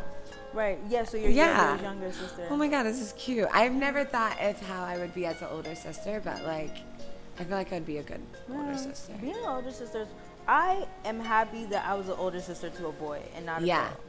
Because like Okay. I have like very tomboy tendencies, so I Mhm. got to just like be a badass. My brother is actually very soft. Okay. Very like sweet and super calm and like you know like I'm the total opposite. I was like the rebel. Yeah. I was the oh my god. I got in so much trouble as a kid, and he used to like save his money, and Oh. you know like never get in trouble. He was part of the gifted and talented program Yes. in school. But Shout out to younger siblings. That was Yeah, like me. man. Yeah, that was that was that was. He always used to give me money. Like I remember one time I wanted a pair of jeans from PacSun. He had saved up. He had saved up money and he gave me all his money to Oh buy my- the jeans. Yeah, they were a pair sixty dollars. Did you pay him back? No, I didn't. He Of course you did. Older siblings do that shit all the time. No, he gave it. He was like, I was told, I was talking about how I wanted the jeans, and he was like, "Oh, I have money saved up. I'll buy them for you." And he bought them for me. You know. You better buy him some jeans. I mean, I've bought a lot. I've given him money a lot. Okay, there you a go. lot of shit. No, Like, you're like uh, girl. you know, he came he, when he came to see me in college in Atlanta. Like, Yeah. I stocked the fridge up real nice. I know. Took him Older, to the you know, strip it's, club. oh, like, wow, you're a good older yeah, sister. No, my brother is like my best friend. Like we have Yeah. the most fun together. Like we do everything together. Aw. Everything together. Like wow. Wow, you're making me miss my brother. Yeah, I haven't seen him in, I haven't not seen my brother in such a long time. yeah. I'm so excited to go back. to? Yeah, I'm trying to get him to come with me Why when I come in August. come, especially as an artist. Okay, he does want to come. I think it's financial. I think it's like this thing of like, okay, I wonder if you got this when you're coming back from the States to Ghana. You want to come, you want to do it, but you just have to take, you just have to like, Yeah, you just have to. you just have to do it. You know what I mean? And no one else can do that for you. Like, I know my brother wants to come. I know every time he sees me, he wants to be in this space, be there, and all that. But I also think it's just one of those things. Sometimes you're like, I'm missing out on this. Not missing out, but like on development as an artist too. But I think sometimes we just have to take that break. And when you come to Ghana, it's like a different level of inspiration. Also, I'm like, nigga, come here and work with these people. And he wants to, but I feel like it has to be in person. And I think it would it would vibe. It would it would. I can't wait. He just had put out his album. I see. Well, when people listen to it, it'll be out for a while. But I see, and it's so good because I've seen him grow as an artist. And I always say, oh my God, if my brother was a trash artist, I would feel so bad for him because I would clown the mess out of him. Like, not even clown, but I just like would not openly support him. And I openly support him because he's actually one of my favorite artists. You know what I mean? So, and he's just like, a, I can, I like seeing growth in people and I've seen my brother grow as like, and be a better person.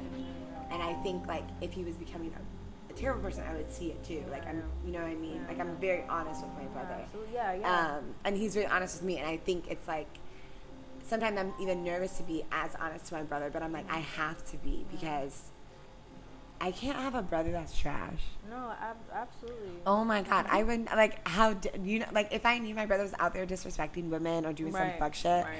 I'm like, nigga, are you crazy? Because you're like, I would call you out for Yeah. what it is. You know what I mean?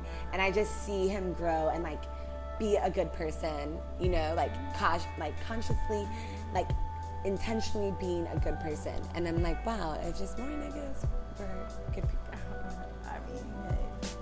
You yeah. know. But shout out to brothers. Yeah. shout out to brothers, I feel like they don't get reps sometimes. No, they don't. But like having a great brother, I think is like really important. Yeah. You know, and just they're like protective. Like Yeah. you know, my my my brother's everything. Like now he's bigger and taller than me. So Okay. like we'll go out and he'll be like, you know, he'll be like, yeah, you can't touch her. Like yeah, Oh my goodness. he goodness. doesn't want to talk to you. And I'm like, bro, you Really, I like my brother does that to me. He the back day- like wow. The day I respected my brother Uh-huh. was I got I just got my new car, right? Uh huh. and we are gonna go out and hang out, right? And I was driving, and the cop stopped me, and you know they were trying to like harass me. So my brother's like, "Sit down in the car, I'll be right back." Yo, he gets out and he goes off on the cops, like he just goes off, like. And this is like gone up with these, like they can fuck with you. He was like, "Nah, not today." Like every time they always fuck with you. He blasts them like left and right. Yes. And he like sits back and tries. He's like, "Yeah, let's go." And I was like, "Hey, like, what are you about to tell me?" what to do?" Yes. So he gets to the spot that we're going to, right? And this other dude is trying to harass Nah. him. And yo, my brother is dressed like fresh. Like he's dressed in like a fucking like kaftan, like to the floor, all white. This nigga actually took off his kaftan, like he's come to fight the guy because you, you can't you can't do this to my sister. Hey, that was the day that I knew that I can't mess with my brother. Yeah. like he's officially a man. Wow. Like, and he's I- actually gonna go to bat for like the like he will Yeah. beat you, he will fight you on some on some real shit. There's so many. so me- wow, that's interesting because you're like I've always had an older brother, so he's always gotten for the. Mm. You know what I mean? Like, mm. There's so many things that have like happened where my mom was like, oh yeah, like even when I was in, he was in college and I was in high school. Like if you heard something was happening, he'll like send somebody to do some dumb shit, like have that stuff together. But I remember there was a moment we were in. He lives in Brownsville, New York, and we was doing buying some things and the the dudes that we was buying it from like down the street um he like tried to holler at me in front of my brother and my brother's like nigga are you dumb like it was just like it's like are you, what how we are buying weed from you on the porch do you think my little sister is going to want this Oh my god. and it was just like some little scary Trinidadian nigga. So I was like, "Eh, I don't know what's about to happen. but I just remember my brother be like, relax. Like, you know, just like, also like, no, like it was, it don't matter who you are. I don't care if you blah, blah, blah, run, whatever. You're not going to talk to my sister in any type of way. Like, don't even think you're worthy of. And I was like, thank you. Yeah.